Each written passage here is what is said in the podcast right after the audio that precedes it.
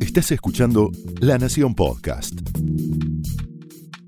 A continuación, el análisis político de Carlos Pañi en Odisea Argentina.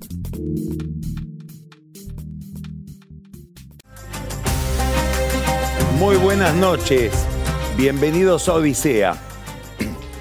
Estamos todos desde hace tiempo, pero sobre todo desde ayer, desde la asunción del nuevo gobierno, desde la asunción de Javier Milei como nuevo presidente de la Argentina, mirando de qué se trata, como quien mira un objeto que no termina de clasificar, preguntándonos lo que siempre uno se pregunta cuando aparece o cuando parece haber una gran ruptura, una gran discontinuidad en el curso de la historia, qué es lo nuevo, pero sobre todo qué es lo que continúa por debajo de lo que parece nuevo. Es un inventario muy extenso de interrogantes, de los cuales hay uno que puede ser tal vez el interrogante principal de tantas incógnitas que están planteadas frente al nuevo gobierno. ¿Cuál es ese interrogante principal? ¿Cómo conviven dos cosas? Primero, un liderazgo que por su temperamento, por su expresividad, por su coreografía, por lo que despierta e inspira en un sector de la sociedad, podríamos decir que es un liderazgo carismático. El hombre que ayer asumió la presidencia no tuvo el tipo de comunicación, de presentación, de estética de un tecnócrata. Parece ser alguien que pretende mover emociones. Se presenta a sí mismo como el protagonista de una saga histórica. Se conecta con una narración que ayer llegaba hasta 1816 y la independencia, la generación del 37, Sarmiento, Roca, y la reposición de esa tradición después de lo que él llama 100 años de colectivismo sin matices. Es una gran interpelación, por supuesto, a la comprensión, a una narración, también a la emoción. Porque detrás de toda esa narración hay una calificación de algo que es bueno y algo que es malo, de algo que viene a redimir lo anterior, de algo que debe ser despreciado y descartado mueve emociones. Parecería que quiere impregnar su política de una mística, con rasgos políticos típicos del populismo. La idea de que no hay otra mediación, no hay ninguna mediación entre el líder y el pueblo. La idea de que prácticamente la única legitimidad es la del presidente que es votado por la gente, ni el Congreso, ni la prensa. No hay otras mediaciones. Este es un tema, este es un fenómeno. ¿Cuál es la pregunta? ¿Cómo convive este, este fenómeno de un líder que pretende sostenerse en la opinión pública y en la adhesión de la opinión pública, entre otras cosas, porque carece de recursos institucionales, sobre todo en el Congreso, cómo convive con este otro fenómeno, un ajuste feroz, que es lo que anunció ayer. El discurso de ayer fue un discurso interesante por varias razones. Una fue muy mencionada, tiene que ver con la disposición coreográfica de la escena, fuera del Congreso, fuera del recinto, hablándole a la gente, con el Congreso de espaldas, con la casta excluida, o por lo menos separada. Pero hay otra característica de este discurso relevante también.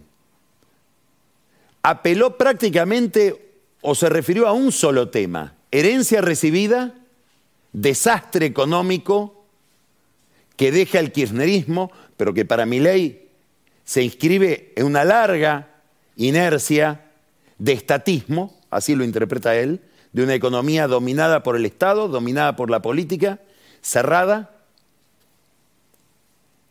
y la necesidad de encarar un shock para corregir estas miserias y para corregir los enormes desajustes que deja el gobierno de Fernández, con Massa como principal protagonista de esos ajustes, sobre todo por la última experiencia en el Ministerio de Economía. Y dijo, acá hay, hay que hacer un ajuste, no hay espacio para el gradualismo, solo puede haber un shock. Lo que viene en principio va a ser peor a lo que hay, porque para llegar a una economía normalizada hay que mover variables que van sobre todo a potenciar la inflación y no hay plata. ¿Cómo se hace para mantener ese tono carismático, para seguir movilizando esa emoción a favor? sin plata y con un ajuste? Esta es la gran pregunta de este momento histórico frente a la asunción de Javier Milei en el gobierno. No se distrajo con otros temas, no habló de política internacional, no habló de educación prácticamente, una referencia muy al pasar, no habló de un tema central en alguien que describe la herencia recibida, no habló de corrupción. La palabra corrupción no fue mencionada. La palabra corrupción en el discurso de Milei está, está supuesta, está tácita en la idea de que el estatismo es por definición, por sus regulaciones, favorable a la corrupción, pero no habló de la corrupción del kirchnerismo, no se refirió a ese fenómeno en estos términos. La herencia que describió Milei es la, herencia de alguien como Milei, economicista, que mira la realidad sobre todo reduciendo todas las variables a las que pueden ser explicables por razones económicas. Y habló del ajuste económico también en una sola dimensión. Esto es muy interesante. No habló del combate que podría darse a la inflación por la vía de la apertura económica, por ejemplo, de abrir los mercados, de quitar zonas de protección o barreras de protección. No habló demasiado de desregulaciones del Estado. Habló prácticamente exclusivamente del ajuste en términos fiscales, del ajuste de las cuentas públicas. Esto le concede una enorme importancia a un personaje que se acaba de incorporar al gobierno. Hasta el viernes no estaba. Era el gran casillero vacío del armado del oficialismo, el secretario de Hacienda, que es el encargado de indicar por dónde hay que cortar y cómo para que ese recorte tenga un efecto sobre la macroeconomía es una tarea técnica y es una tarea política. Porque detrás de cada recorte hay una protesta, hay un reclamo. Se llama Carlos Guberman, muy poco conocido. ¿De qué equipo viene? Del Congreso.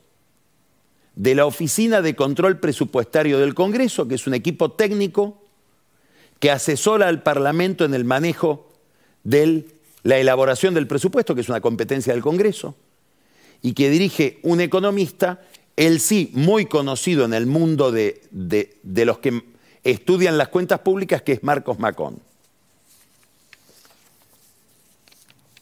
Se suponía que iba a estar en la Secretaría de Hacienda otro histórico de ese mundo, experto en presupuesto, el que fue experto en este en estos presupuestos de Alberto Fernández, ocupó el mismo lugar en la presidencia de Macri al comienzo, venía de la gestión de Cristina Kirchner Raúl Rigo. No, Rigo se va a ir a trabajar con Juan Manuel Olmos a la Auditoría General de la Nación.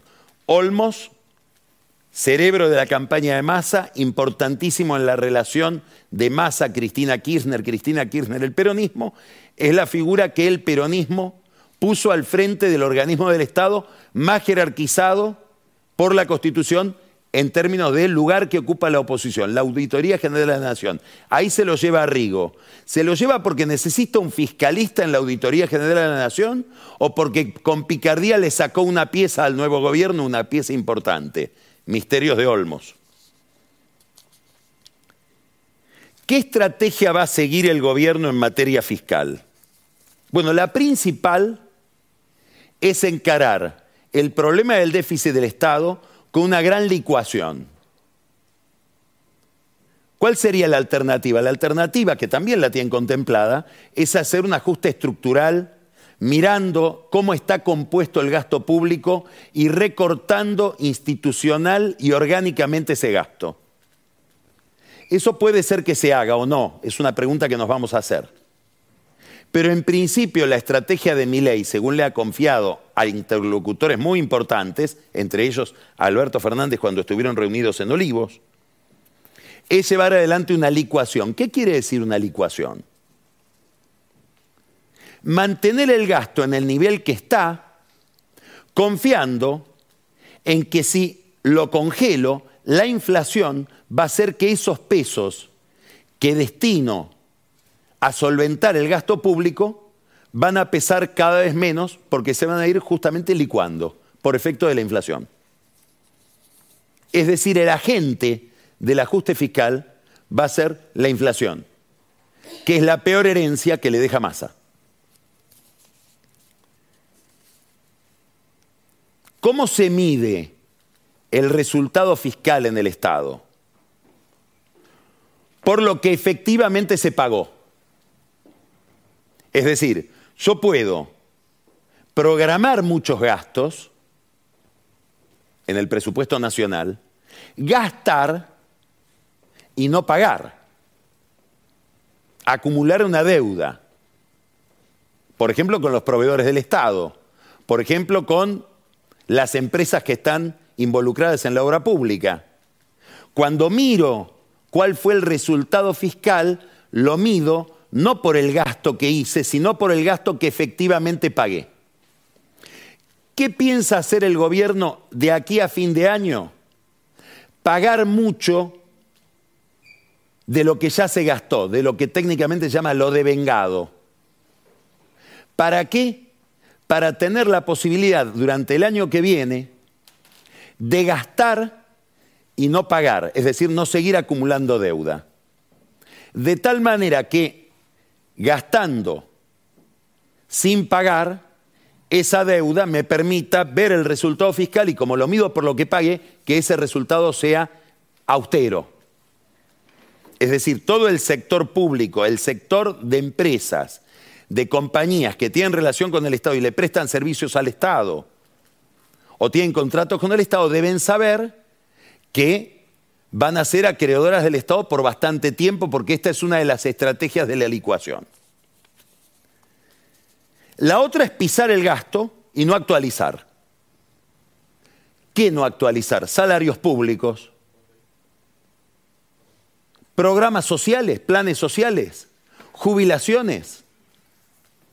Bueno, todo eso se va a hacer con un límite, la tolerancia social la tolerancia política y social. Al mismo tiempo, el gobierno se propone normalizar los precios, pisar el gasto, normalizar los precios, sobre todo algunos precios estratégicos, el precio de la energía. Ya hubo ajustes de tarifa o reducción de subsidios que es una reducción de subsidios que tiene todo que ver con el gasto público, durante los últimos años en el gobierno de Alberto Fernández. Y se segmentó el tipo de consumidor de energía, es decir, de luz y de gas. Un sector al que no se le cobra, un sector de clase media baja donde las tarifas están prácticamente congeladas, un sector acomodado de altos ingresos que ya no tienen subsidios y una clase media que recibió ya un tarifazo y que recibe un subsidio más o menos del 30%. Por ahí va a pasar la motosierra. Es decir, en el mes de enero y en el mes de abril va a haber aumentos importantes de tarifas. ¿Qué otros aumentos va a haber? Probablemente va a haber un ajuste en el precio de los combustibles, que está atrasado, un ajuste en el precio de la salud, que está muy atrasado, y nos hemos cansado en el programa de contar, Pancho Olivera, la crisis que produce en el sector médico, en el sistema de salud, el atraso que tienen sobre todo las prepagas, que son uno de los actores principales del financiamiento de la salud. Todo eso va a ser ajustado. Ya se anunció también que va a haber ajuste en la obra pública. Gran problema con los gobernadores. Por muchas razones. Explicables y no tan explicables. Las explicables, ajuste en la obra pública implica desempleo, implica menor actividad. Ajuste en la obra pública también, y vamos a decirlo en voz baja, implica que algunas empresas ligadas a los gobernadores, subcontratistas de las grandes empresas que ganan las licitaciones, se acabó lo que se daba. ¿Esto va a ser así? Le preguntaron al ministro del Interior, Guillermo Franco, los gobernadores cuando se reunió con ellos en el Banco Provincia. Bueno, relativamente, las que estén muy avanzadas no se cortan, las nuevas, olvídense. Eso produce un efecto, obviamente, en el nivel de actividad, porque la obra pública moviliza una cantidad de industrias, es decir, produce un efecto recesivo, que es el efecto inevitable a cualquier programa que implique salir de la inflación, implica un problema sindical. Hay que mirar mucho en este tiempo la conducta de no solamente la UOCRA de Gerardo Martínez, sino otras empresas públicas que viven de la obra pública, que realizan obra pública. Por ejemplo, AISA. ¿Va a haber ajustes a las provincias? Bueno, hay una gran discusión con los gobernadores que quieren que mi ley les corrija lo que ellos le dieron a Massa, que es el recorte en el impuesto a las ganancias. No puede ser, dicen, lo que hicieron con ganancias, pero lo hicieron ustedes con Massa. O Massa era, el ministro, era el candidato a presidente de quiénes. Bueno, le piden a mi ley, le piden a Guillermo Francos, ministro del Interior, que se reponga el impuesto a las ganancias, lo que se había recortado. Y Milei y Francos usan esto como herramienta de negociación de esta agenda fiscal con las provincias. Una curiosidad, ¿qué podría ajustarse que tiene que ver con las provincias? El financiamiento del Estado Nacional desde la ANSES a las cajas de jubilación provinciales. Caso típico Córdoba, que vive reclamando, Schiaretti, es uno de los grandes temas de su reproche a los gobiernos nacionales, que el gobierno nacional ajusta las jubilaciones, pero no se hace cargo del efecto que esos, ajustes tienen en las cajas provinciales. Da la casualidad de que al titular del ANSES, encargado del sistema jubilatorio, Osvaldo Giordano, un gran funcionario de Caballo en otra época, de Schiaretti ahora, el titular del ANSES es un cordobés puesto en alguna medida por Schiaretti y por Caballo, Osvaldo Giordano. Él se va a encargar de recortar los giros a las provincias en materia previsional o va a cumplir con el reclamo de Schiaretti de cubrir al sistema previsional provincial? Gran pregunta. Otra pregunta similar. El otro, quien vio los debates presidenciales, habrá advertido que un reclamo permanente de Schiaretti es Todas las provincias subsidian el transporte del AMBA, del Gran Buenos Aires, de la ciudad de Buenos Aires, con impuestos, subsidios al transporte, mientras el transporte en el interior es carísimo. El secretario de Transportes, que se llama Franco Molletta, también es puesto por Schiaretti. ¿Qué va a cumplir? ¿Va a seguir con los subsidios o va a cumplir con el mandato o con el reclamo de quien fue su jefe hasta ahora, que es Schiaretti. Interesante esta relación Gobierno Nacional Córdoba, porque finalmente uno no sabe si se va a cumplir la agenda del Gobierno Nacional o la de Córdoba en dos áreas muy importantes, jubilaciones y transportes. En este panorama va a haber una buena noticia, ya hay una buena noticia para mi ley, que proviene del exterior. Está relacionada o es una consecuencia de las señales muy contundentes. Hoy vamos a hablar con un, intelectual polifacético, un hombre extraordinariamente culto, una de cuyas especialidades es la política internacional, David Rift, que es americano. Le vamos a preguntar por este tema, ¿qué significado tiene el alineamiento internacional tan expresivo, tan contundente que asumió ley, sobre todo en relación con los Estados Unidos? Probablemente desde Menem y sus dichosas naves al Golfo, no hay un alineamiento tan, diríamos en términos clásicos, carnalistas, por aquello de las relaciones carnales que se le atribuye haber dicho a Guido de Itela. Muy bien, llega ahora el 17, se queda 17 y 18, un funcionario muy importante de Estados Unidos. Probablemente el, funcionario más importante que puede venir a la Argentina si uno mira la agenda de necesidades de mi ley y del país. Se llama Jay Sambauf. ¿Quién es? Es el segundo de la Secretaría del Tesoro. Debajo de Janet Yellen está él. ¿Por qué es importante el cargo? Porque es el encargado de relaciones internacionales del Tesoro. El que vincula al Tesoro de los Estados Unidos, al Ministerio de Economía de los Estados Unidos, con los países, con el mundo.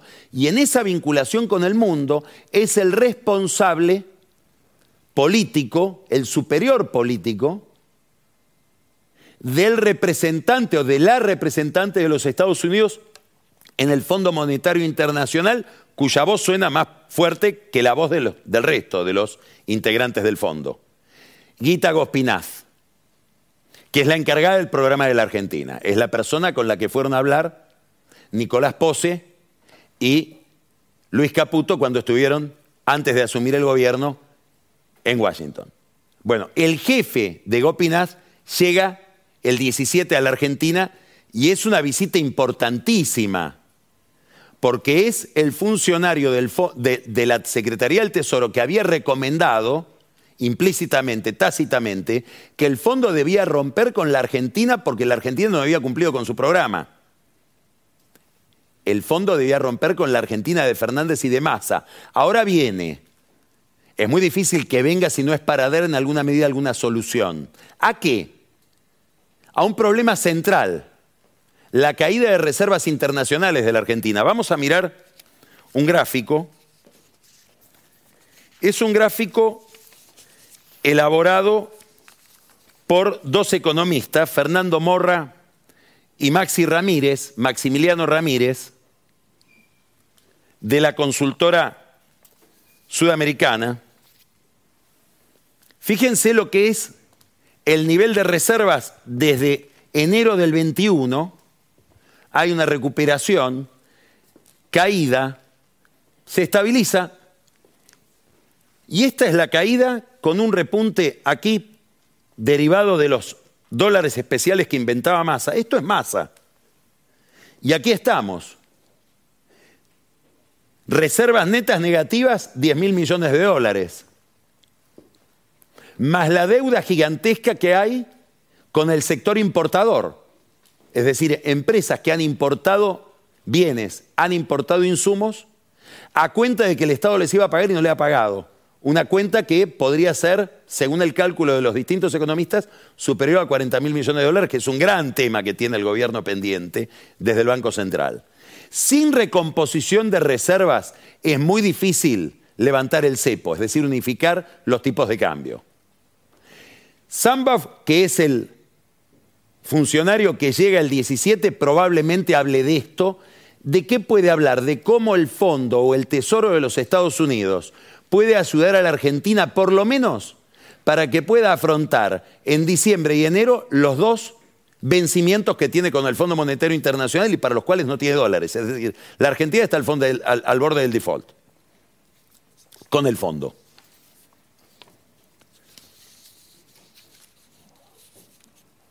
Esto es parte de un problema que acabo de mencionar que tiene que ver con la cuestión cambiaria. Hay economistas que creen que es imposible normalizar la economía sin unificar los tipos de cambio, sin levantar el cepo. Y el cepo no se puede levantar porque no hay dólares, así como no se podía dolarizar porque no había dólares.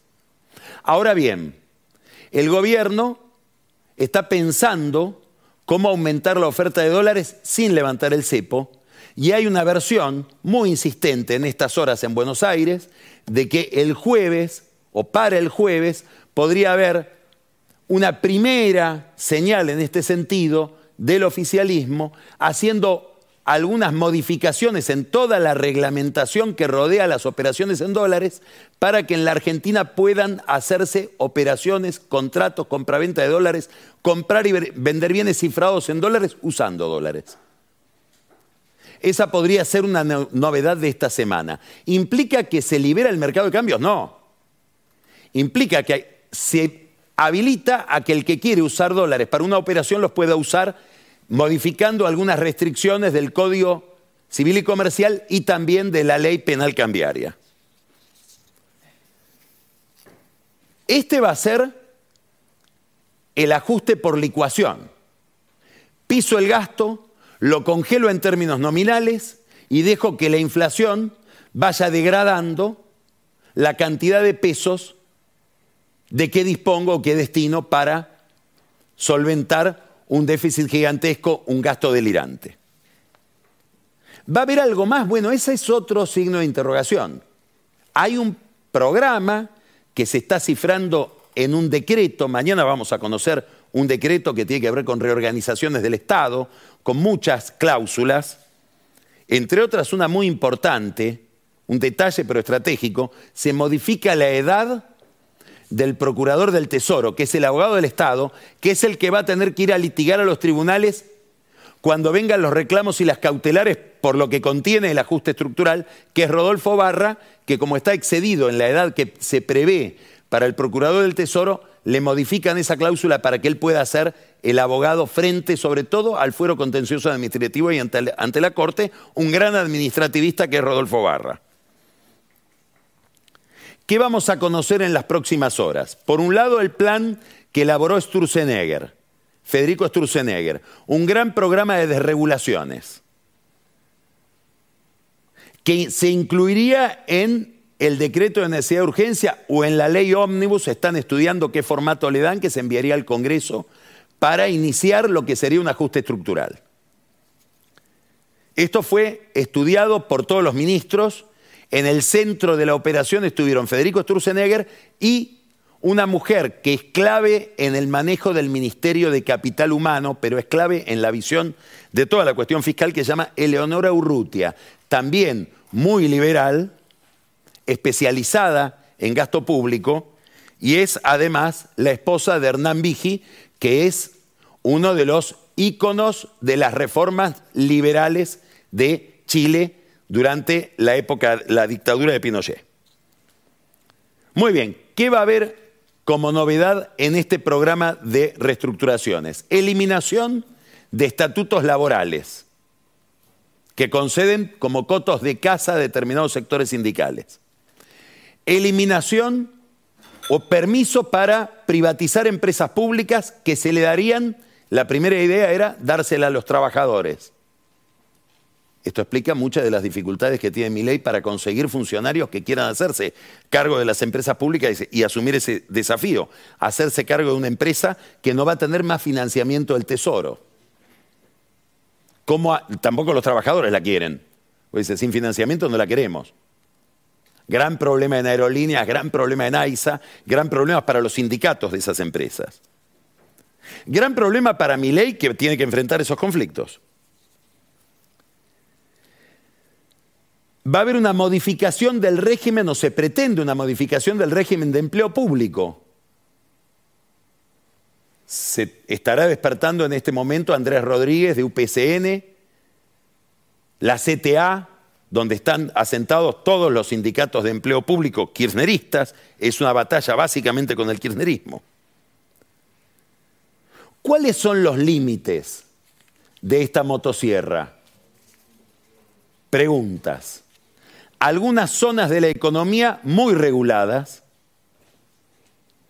caracterizadas por qué? Porque de esas regulaciones que otorgan privilegios enormes a determinadas empresas, ventajas enormes, mercados que se le regalan, de ahí surge mucho del financiamiento de la política. Entonces, para medir el programa de desregulaciones, de achicamiento del Estado, de liberalización de mi ley, se podrían tomar algunos indicios.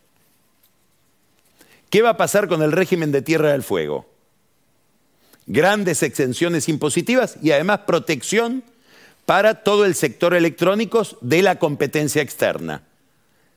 Ahí hay dos figuras principales. Nicolás Caputo, primo del ministro de Economía,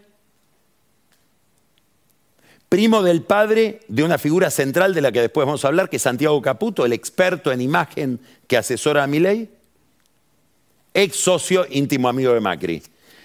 Y el otro empresario clave, Rubén Cherniakowski, Newsan, el padre de Daniel Jolie, importantísimo Jolie en la estructura de este gobierno, por eso queda como embajador en Brasil, importantísimo en la relación con Lula, en la relación con el gobierno brasileño, que se está recomponiendo y saliendo de a poco del incendio, de la quemazón que significa la camaradería y fraternidad de Milei con Jair Bolsonaro, como vimos ayer.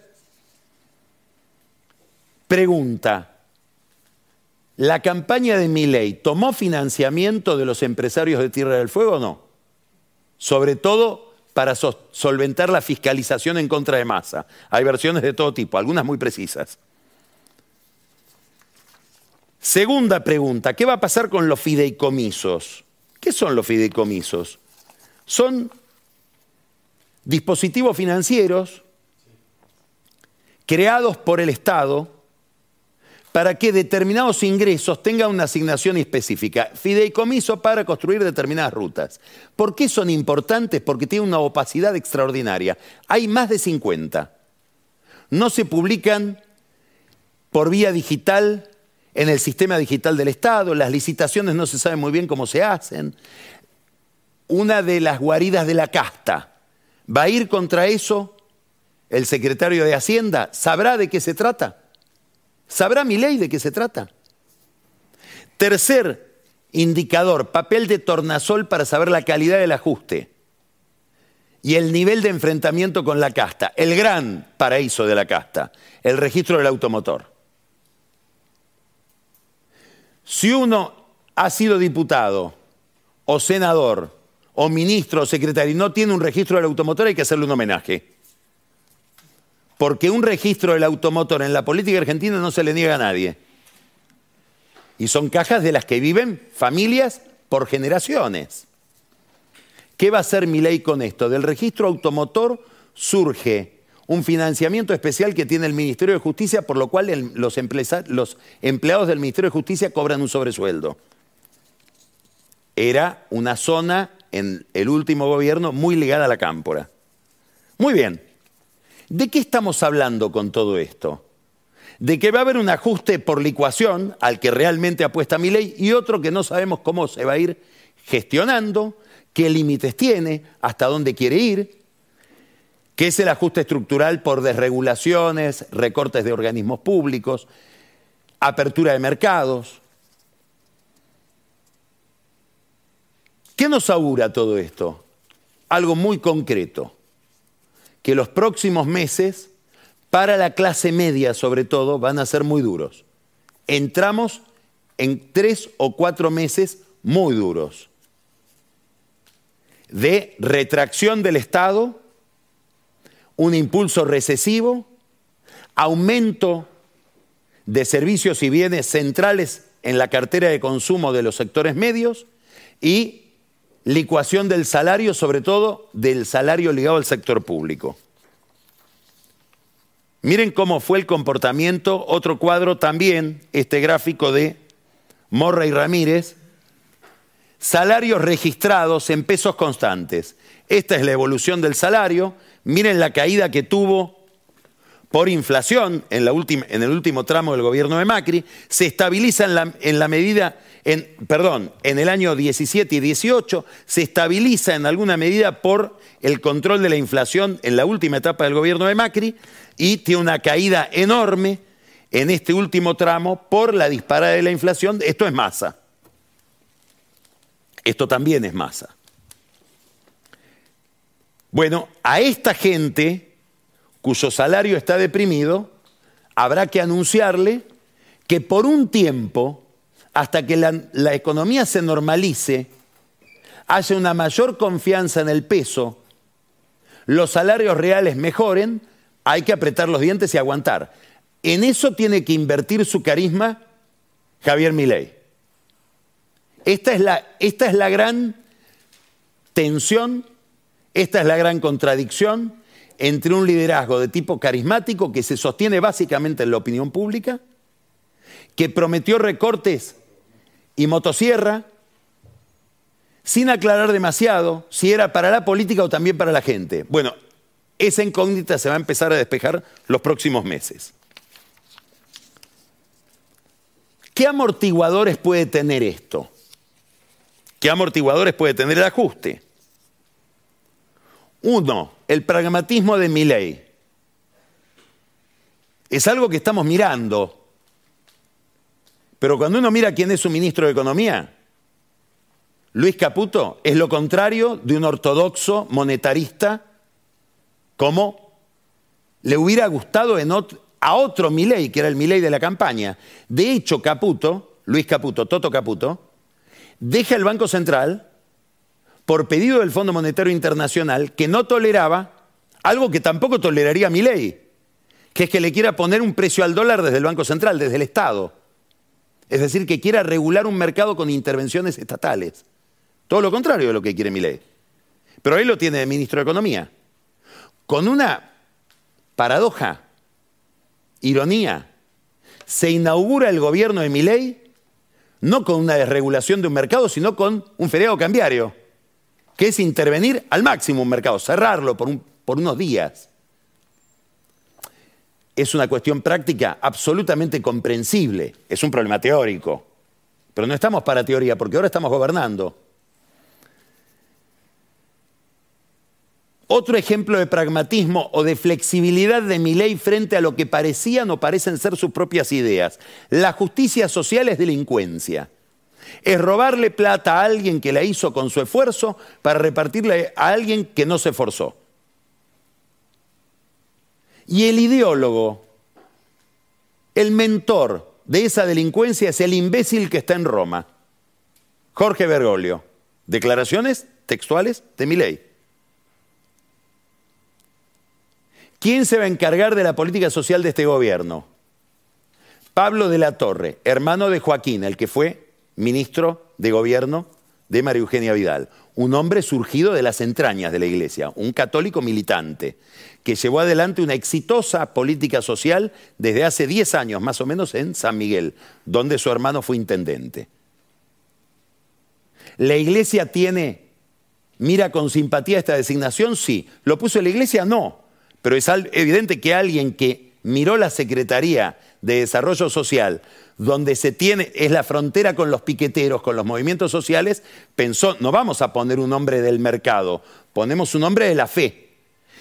Un hombre que seguramente no cree que la justicia social es un delito, que más bien comulga con la doctrina social de la Iglesia y los principios de solidaridad. El propio Milei ayer dijo algo que tal vez pasó inadvertido porque lo dijo muy al pasar, del ajuste se va a encargar la Secretaría de Hacienda y lo va a contener el Ministerio de Capital Humano.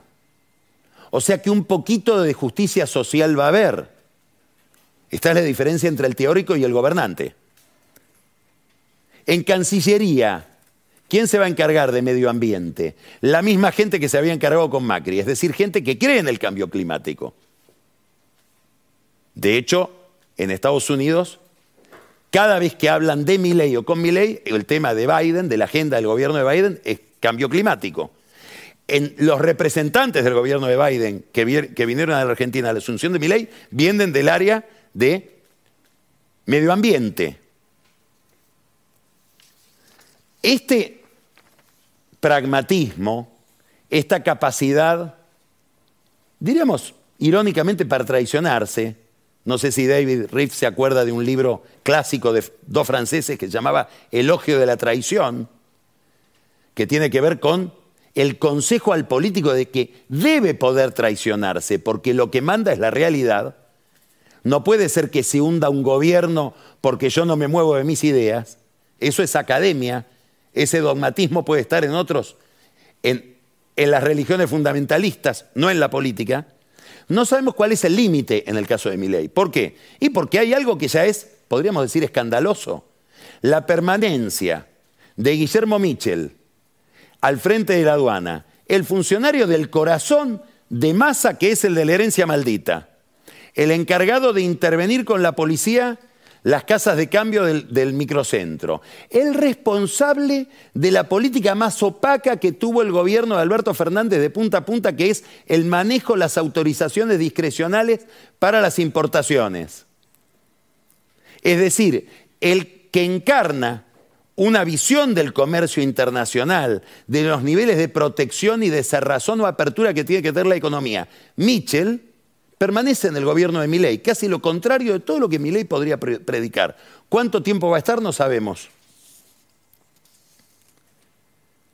Flavia Rollón, nada menos que la secretaria de Energía de Massa, ahora pasa lo que era su verdadera expertise. Litio, minería, Aplauden los empresarios del sector, empezando por Vila y Manzano, siguiendo probablemente por Massa. Antes que nadie es Jorge Brito Hijo, porque es una funcionaria que antes pertenecía al staff de Jorge Brito Padre, fallecido en Salta. Un acuerdo entre el gobierno de Miley, el sector minero, las empresas de minería muy ligadas al financiamiento de la política y el gobernador Gustavo Sáenz de Salta. ¿Quién es Milei? ¿Cuál es su pragmatismo? ¿Cuál es su dogmatismo? ¿Hasta dónde es un ideólogo? ¿Hasta dónde es un político práctico? ¿Cuál es la relación con Massa? Hay cuatro senadores en la legislatura bonaerense que entraron por las listas de Milei y son de Massa. ya, ya, los detectó Kisilov. ¿Con quién va a acordar Kisilov el voto de esos cuatro senadores? ¿Con Milei o con Massa?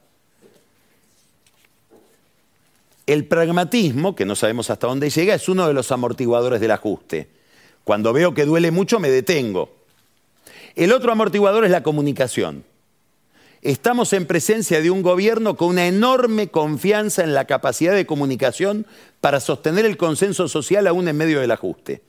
Ahí hay cuatro personas claves. El jefe de todos, Santiago Caputo, de quien ley dijo es el arquitecto de este triunfo, nada menos que al lado de Karina Milei, que es Milei.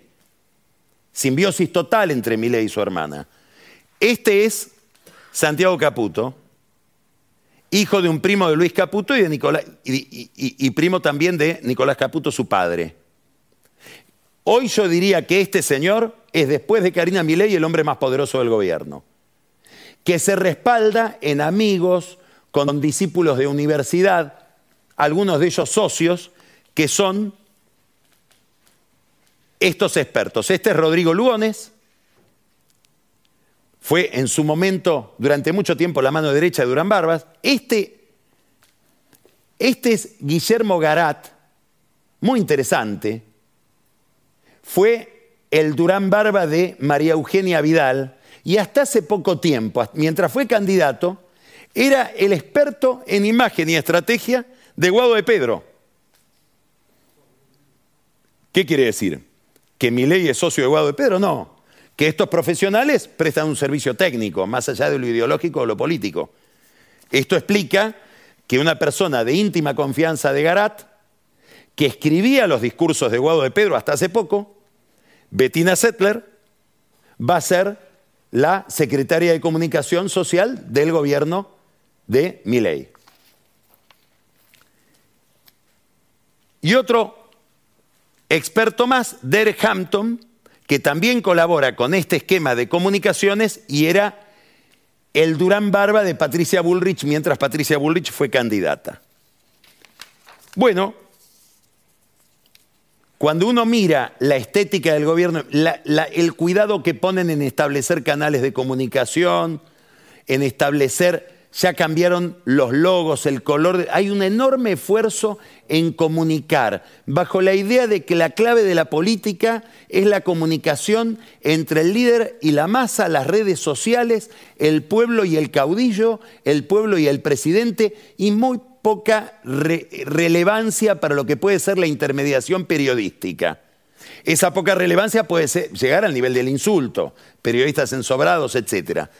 Esto es lo que estamos mirando de cómo, esto es un estudio de Taquión, que es una, consultora de, que estudia justamente opinión pública y comunicación, todo el el rediseño de la comunicación de las cuentas oficiales del Poder Ejecutivo y no solo de la Casa Rosada, sino también del Ministerio de Economía, la vocería presidencial, etc. Es decir, la primera presentación de una novedad, de una ruptura con lo anterior, no se da tanto en el nivel de los funcionarios, tanto que Guillermo Michel en la aduana puede seguir, sino en este plano que es el plano de la comunicación. Mientras tanto, vamos terminando, algunos problemas que tienen que ver con la naturaleza de este experimento político. ¿Por qué gusta mi ley? ¿Por qué gustaba en la campaña? Porque se para de espaldas al Congreso. Porque dice no tengo nada que ver con la casta, con esta casta prebendaria, parasitaria, que durante 100 años apartó al país de la senda del progreso que se interrumpió allá por 1916, cuando empezó el gobierno de Irigoyen con el voto universal habrá sido. Este Milei que no sabe de política, gusta porque no sabe de política, gusta porque no estuvo tan elocuente, tan preparado, tan producido en el debate con masa, que apareció como un profesional en el momento en que los profesionales de la política son repudiados. Gusta porque no tiene partido. Gusta porque en el Congreso casi no parecía un diputado. Por todo eso gusta entonces no le pida la pericia del político, del viejo Vizcacha. Y al no tenerla, le pasan las cosas que le pasó o que le pasaron la semana pasada.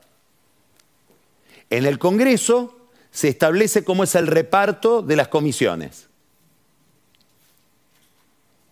Ese reparto se puede hacer con distintos criterios. Es un reparto que se hace de manera proporcional según cada grupo parlamentario. Los radicales le vetaron al PRO una vicepresidencia que quería para el PRO Cristian Ritondo. Cuando llegó la hora de reparto de comisiones, Ritondo se alió al kirchnerismo, al peronismo, a Unión por la Patria, para un reparto de comisiones que le dio la presidencia y la mayoría de casi todas las eh, comisiones del Congreso a Cristina Kirchner y al kirchnerismo. Martín Menem, presidente de la Cámara de Diputados, se dio cuenta tarde de que el método que le imponían el PRO de Ritondo y el peronismo de Cristina perjudicaban a la libertad avanza. De hecho, hoy, en una comisión bicameral estratégica, el kirchnerismo tiene cuatro miembros y la oposición de otros cuatro. Bastaría que un radical se sume al kirchnerismo frente a, una iniciativa de mi ley y mi ley pierde la batalla. ¿De qué bicameral estoy hablando? Nada menos que de la de los decretos de necesidad de urgencia. Enorme error de la libertad avanza, venganza de Ritondo hacia los radicales, hacia el bloque de Monzó y Piqueto, hacia el bloque de la coalición cívica, que le impidieron tener esa vicepresidencia, un Congreso, una Cámara de Diputados que, como vemos, muy fragmentada. Una de las novedades que paga mi ley de los últimos dos meses es el estallido, la pulverización de Juntos por el Cambio. Bueno, ese es el instrumental con el que hay que procesar este ajuste económico. Ese es el material que enfrenta la motosierra. Maquiavelo, como todos sabemos, es muy conocido esto, pero igual vale la pena repetirlo. Decía que el éxito político está basado en la fortuna, la suerte, que es más que suerte, es el control de la oportunidad, la, interpretación del momento, la sabiduría para pescar el timing de una operación, de una decisión, y lo que él llamaba virtud, la pericia, el saber hacer. ley sin duda tiene suerte. Está en juego la pericia. Esto fue el análisis político de Carlos Pañi en Odisea Argentina, un podcast exclusivo de La Nación. Escucha todos los programas de La Nación Podcast en www.lanacion.com.ar. Suscríbete para no perderte ningún episodio. Estamos en Spotify, Apple Podcast, Google Podcast y en tu reproductor de podcast favorito. Seguí escuchando La Nación Podcast.